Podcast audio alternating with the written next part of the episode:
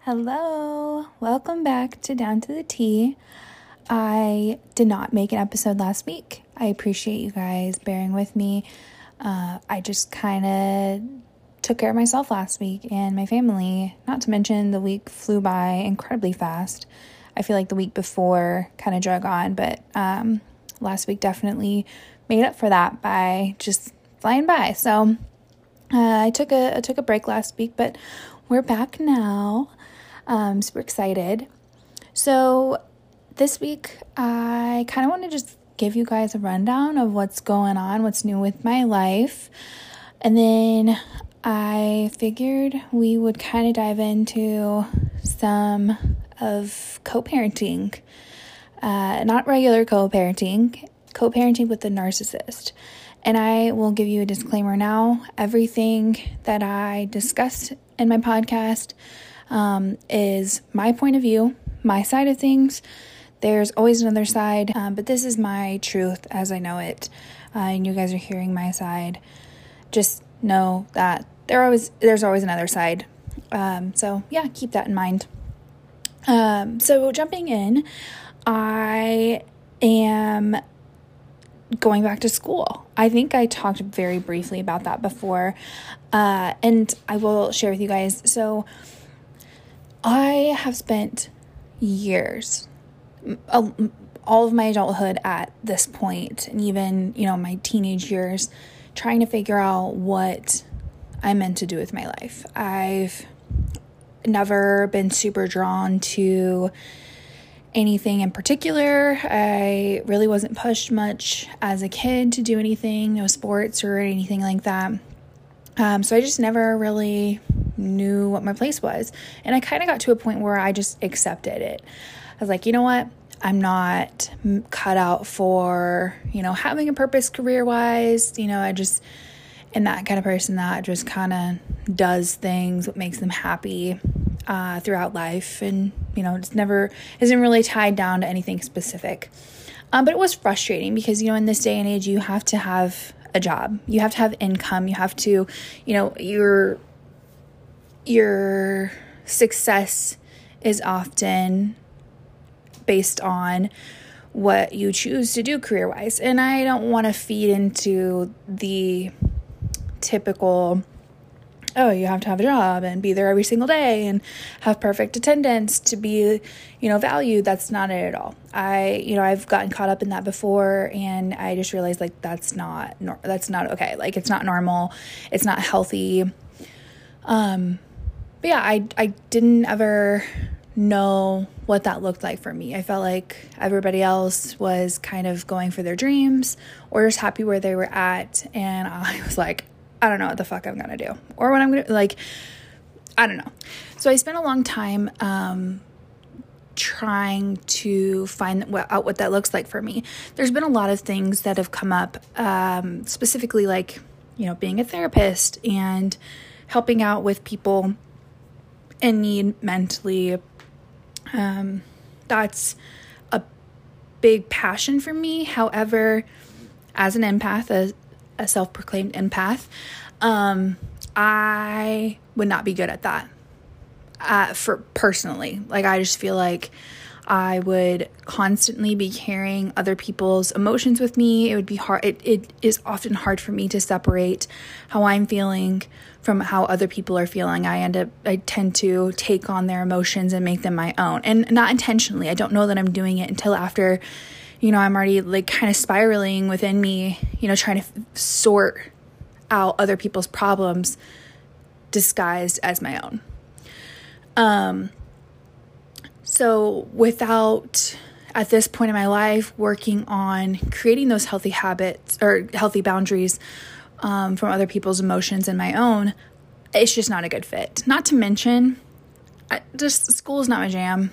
Like going to college is not my thing. I I want it to be so bad, but I'm definitely as ashamed of it as I am. I am definitely one of those people that are all in a thousand percent when I start things and then I, you know, it progresses on and then I just kind of slowly lose interest. And I don't want to do that. I don't want to put myself and other people in that position where I'm giving my all and my resources and support into something that I don't end up following through with.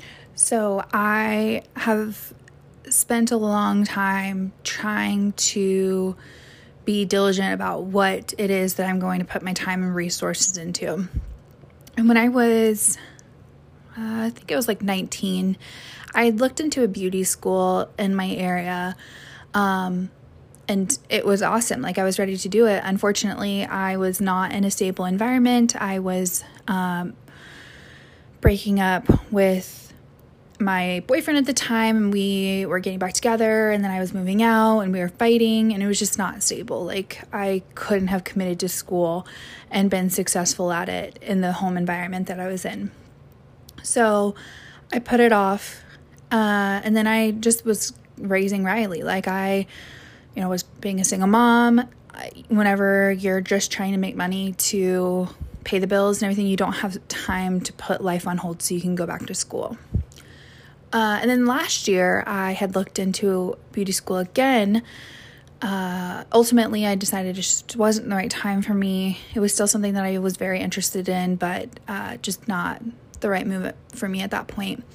So I came back around again um, after I left my job uh, about a month ago, a little over a month ago. And like I had mentioned before, this is my time to figure out what it is I want to do, take care of myself. And beauty school came back up again. So I had found this place um, close to my home, and I and I'm I'm more interested in the aesthetic side of it. Um, so I went last week and toured the school and we went over the program. And guys, I am in love. I am so excited. Like this is this is what I'm supposed to do.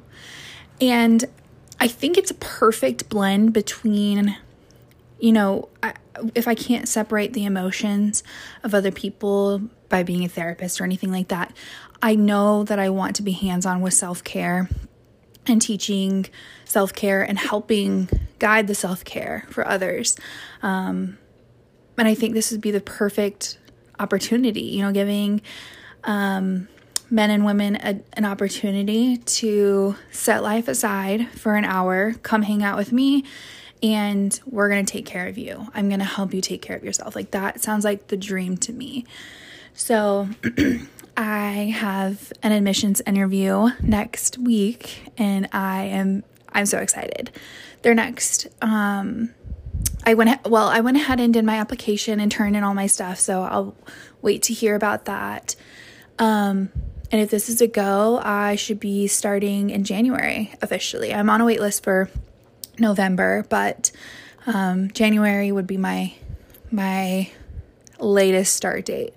So I'm super duper duper excited. Like I have, and I, have taken a lot of time to like think about what would this look like for my life. You know, what is what do I want to do after school? What do I want to do long term? What do I want to do short term? Um, I do have some business ideas that I am not ready to share with you guys, but I hope to talk about it soon. Um, but yeah, I'm super excited. I'm I I know I haven't been on here chatting with you guys super long, but I believe me when I say this is such a relief for me. You know, going for so long, not knowing what my purpose is, kind of just feeling like a failure, um, honestly, not knowing what it is I'm supposed to be doing. This feels like such a relief, and um, I, I'm just excited. I'm I can't wait to get started and learn all the things and yeah, I can't wait to see what comes of it. So that's kind of where I'm at. Um I kind of want to jump into my second part of this episode today, which would be co-parenting with a narcissist. And uh, again, you know, I'm going to put this out there again. This is my truth. This is what I know to be true. There's another side of it. Please keep that in mind. Um, also, I'm going to go ahead and put out a trigger warning. I will be talking a little bit about domestic violence. Um, so keep that in mind. So, co parenting with a narcissist. And I'm going to say co parenting, but let me tell you, there's no co anything in this relationship. And this is with uh, my daughter's father. So, what we do is parallel parenting. And so, with co parenting, you guys make decisions together, you communicate about what's best for the child, um, you guys have similar uh, disciplinary actions, that kind of stuff. You guys are, are pretty much on the same page. Uh, parallel parenting is the exact opposite. So, parenting, parallel parenting would be um, so dad has his own set of rules, his own way of doing things, and mom has her own set of rules, her own way of doing things, and they do not they they the communication is very very minimal. So that's what um my ex and I do and it just that's the only thing that's going to work for us. And I don't I want to say ever but I try to hold out some optimism um but yeah this is it's never been anything different we cannot co-parent there is no I, and believe me when I say I've tried. I have tried my damn hardest to co-parent with that man. Um, it's just you know par- parallel parenting is what's best for us. Um, I would say there's more of a downside for the child, for Riley, uh, where she does have two households that you know are completely different.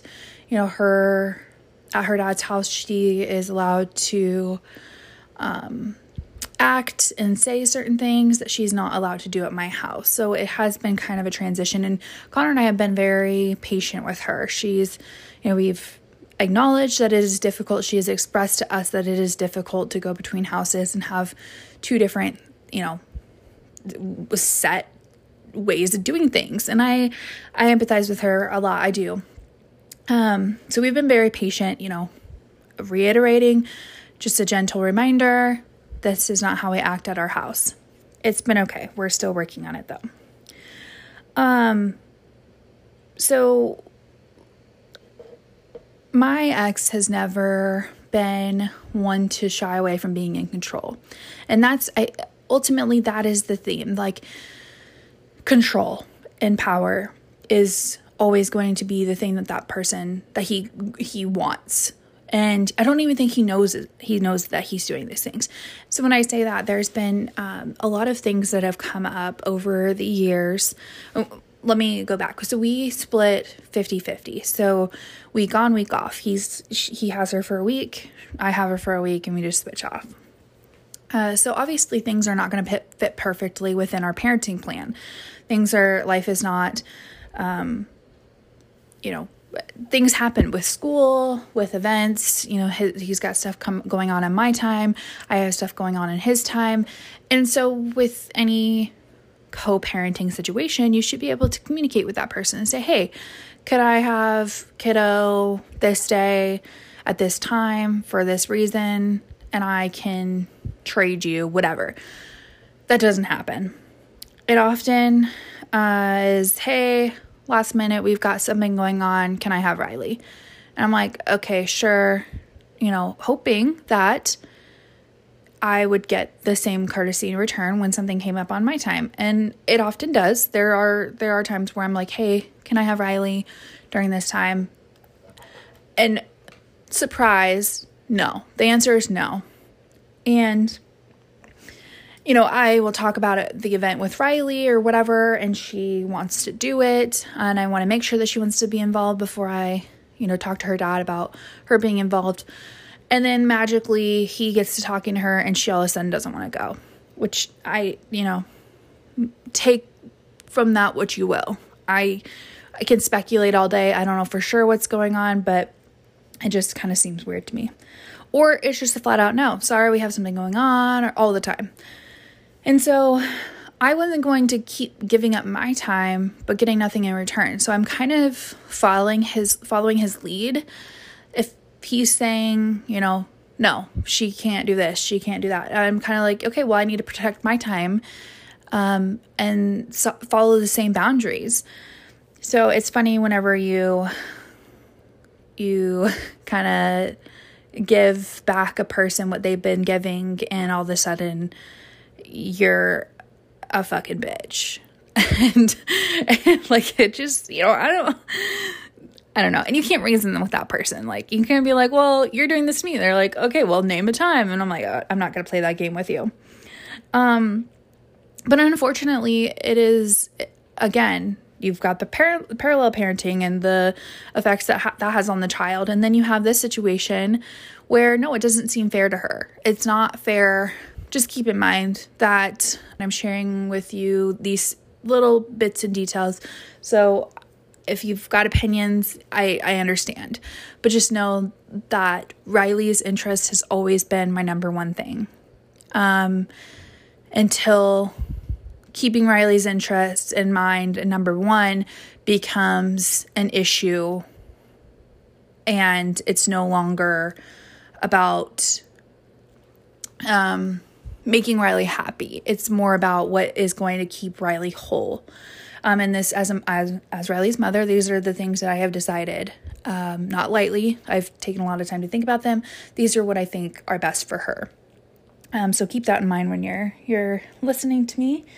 Um, so yeah, setting boundaries like that is is really has been hard on her. Like she doesn't understand why she can't do certain things or why things are the way that they are. And she's a kid. She shouldn't understand, but I don't want her to have to question that either. Like that's hard. Um, so there's no there's no manual saying this is how you do it. This is you know, you just you just figure it out and you just hope that you're not fucking your kid up along the way. Um so I spent let's see, I met him I met Riley's dad when I was 15 and I left him at 22. So we were together for 7 years.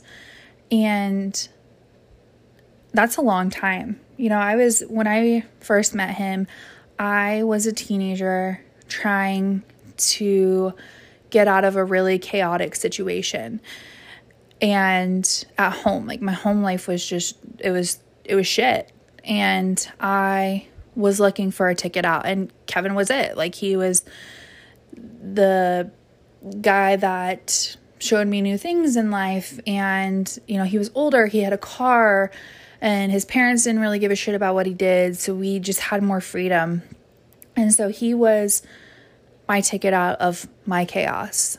But what I didn't realize at 15, 16, 17 years old was I was leaving trauma for even more trauma. Trauma that would, uh, like, you know, in the beginning was trauma that my um, mom had kind of created for me. I was kind of drug along her um, issues and, you know, th- those things, you know, as a kid, you're just you're just kind of trailing behind your parents. And so when I got with Kevin and then I got pregnant at 17, that was, I was now leaving my childhood trauma and starting tra- trauma of my own unknowingly.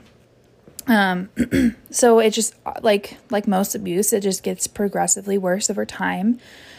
And it was never a straight line, let me tell you. Like, you know, all the things that you hear about domestic violence, it is true. You never, it's not a straight linear line. Like, you don't just, you don't just, you know, get with that person, realize they're horrible, leave them, never go back. You know, at being young and I was a stay at home mom for a long time with Riley. You don't you don't have anything and my mom was, you know, leaving the area. She was moving up to northern Missouri. And so I just didn't have a lot of support or resources to get, uh, start a life away from him. Uh, so it took a long time. It was a lot of back and forth. Um, fast forward, 22 years old, uh, I left him and, well, he left me. and then, you know, it just, it, we never got back together. And that was, it, that situation was the best thing that ever happened. But you, you spend a lot of time thinking about, you know, what what is my life going to be like after this? You know, you want to leave this person because they're hurting you, right? And they're hurting your child um, in some cases. And you want it to stop. But what I didn't realize is that, like, you're not, you're safe when you leave, you're safer, um, but it doesn't stop. It's still there, especially when you have children. It's, they're still doing whatever they can to control you and manipulate you, and now your child. And the hurtful things don't stop. The you know, doing whatever they can to make you look bad to other people or to put you down or hold you back. It doesn't stop. But let me tell you, in the same token, you're still safe. You're still any day away from that person is better. Any day away from that person with, you know, the the attempts to control or abuse or whatever is still a thousand times better than being still stuck in that situation with that person. They're in your home. They're, you know, in your space. They're taking away from your resources to be a whole person. At least, you know, whenever you're you're out of that situation, you have more control. You are in control of the situation, not them. So I, I will tell you that that is the bright side. And it's not it doesn't come easily, especially uh, if you're new to a breakup, you're going through that and there is such thing like whenever you leave some an, uh, an abusive relationship, it's not all relief. You feel sadness, you miss them as fucked up as it is. Like you still wish that they were the person that they should have been or the person that they were in their weakest moments and you're seeing them outside of the mental health issues that they have. You're able to see them for the potential of the person that they could be. So you're not only grieving that loss um, and you're scared and starting over, but you're also just trying to figure out like how do you survive how and you know it, it feels like it just doesn't stop but it does it does stop it does get better. You do heal and it, it gets easier. And my advice for that is just, you know, find support for, you know, your family, your friends, people in um, online groups, stuff like that. There's so many resources in the area that you may not even know of. Like, you know, just talk to people, see what you can find out. Um, and then therapy, like that's therapy is going to be a big thing. You know, you're going to have a lot of work to do in figuring out who you are again and letting go of that trauma and working through the trauma, making sure that the effects that that trauma had on you are not effects that you will carry with you um, throughout your life. One of the biggest pieces of um, advice that I have and that I've learned uh, personally is stop being the perfect victim for your abuser. Um, and that means, you know, when your abuser is contacting you and telling you all these horrible things about yourself and trying to get a rise out of you, they want a response. They want you to respond to them and be hurt and be sad about the things that they've said. That is how they get their control and their power. So, what I mean by stop being the perfect victim is stop responding. Don't don't respond to what they have to say, don't acknowledge it, nothing. Uh, just pretend like they never said it.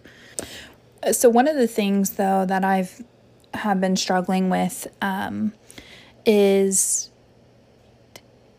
you know my ex being from the outside looking in when it comes to Riley, you know, with soccer or school or anything like that.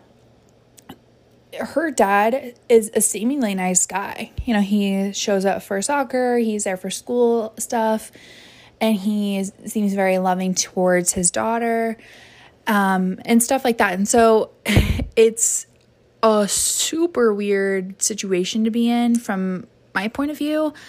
and I kind of talked about this in therapy where you start gaslighting yourself. You're like, okay, so am I just overreacting? Like he seems like a nice guy. Maybe he's better. Um, like, wh- why am I the only one that sees this? Maybe it's just me. And then, you know, you get to thinking about it and you're like, well, for one, there's no way that he could have changed. He's still saying these shitty things and he's still manipulating you and your child. He hasn't changed. He's just, he may be better at hiding it, um, but he hasn't changed. Uh, and I can't say for sure. I know that he loves Riley.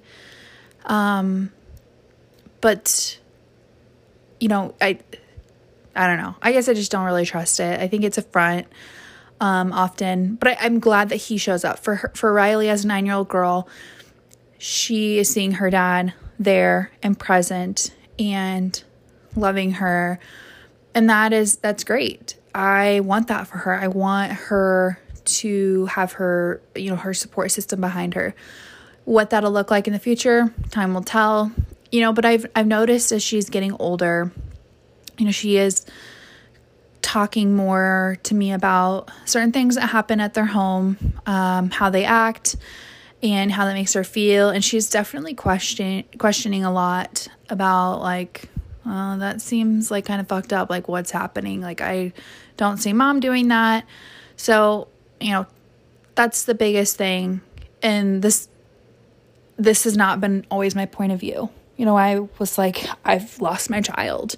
Like, there's been a lot of times where I don't even recognize her. Sometimes she is not the child that I've raised. It doesn't, it, it's been really hard seeing her take on some of the mannerisms of um, her dad and stepmom.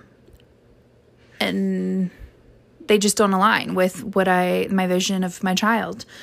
Um, so yeah, it's it's there's been a lot of times where like I feel like I'm freaking losing her, and you know times where she has pushed against me because she's being told certain things at her dad's house that you know make paint me in a bad light, and I I don't feel a lot of things that are talked about. I don't feel like are healthy or necessary for a nine year old to understand. So I just do my best to do some damage control, but um I think she's finally getting to an age where she realizes, you know, some fucked up things within her life where she's questioning it. And, you know, I had my support system had always been like, look, she's going to get to an age and she's going to figure out what's going on. And I was like, no, I just feel like that's never going to happen. You know, she that's her dad and he's always going to find a way to manipulate her in this situation and i'm going to lose her. Um, but maybe maybe i was wrong on that.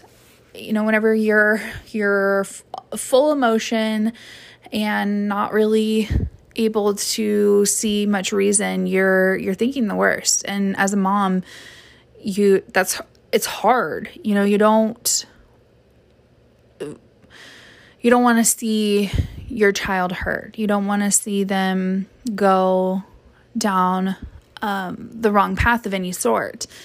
And but you you worry. You know, there's uh, there was points where I was just like I she's gone. Like I just feel like I don't know how I'm ever to get her back. Um, but that does change, you know. It life is not a straight line and I do see her in moments where I realize that she is still the same little girl that I have been raising all this time. Um, and I also know that there is a lot of work to be done. There is, you know, we're we're going to be in this together, and I know we're going to figure it out.